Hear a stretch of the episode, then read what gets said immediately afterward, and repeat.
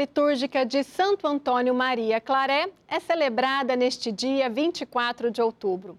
Espanhol, nascido em 23 de dezembro de 1807, morreu no dia 24 de outubro de 1870. Foi sacerdote e arcebispo. Fundou a Ordem dos Padres Claretianos, a Congregação dos Filhos do Imaculado Coração de Maria, em 1849. A Ordem dos Claretianos tem presença em todo o mundo, com cerca de 300 casas pelo planeta, inclusive no Brasil.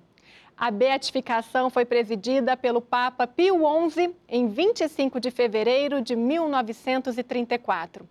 Santo Antônio Maria Claré foi canonizado em 7 de maio de 1950 em Roma pelo Papa Pio XII. Rezemos. Ó glorioso Santo Antônio Maria Claré, mensageiro da paz, intercedei junto a Deus por nós, para que ele olhe por nós e guarde-nos livres de todos os perigos, dos assaltos, dos roubos e dos sequestros.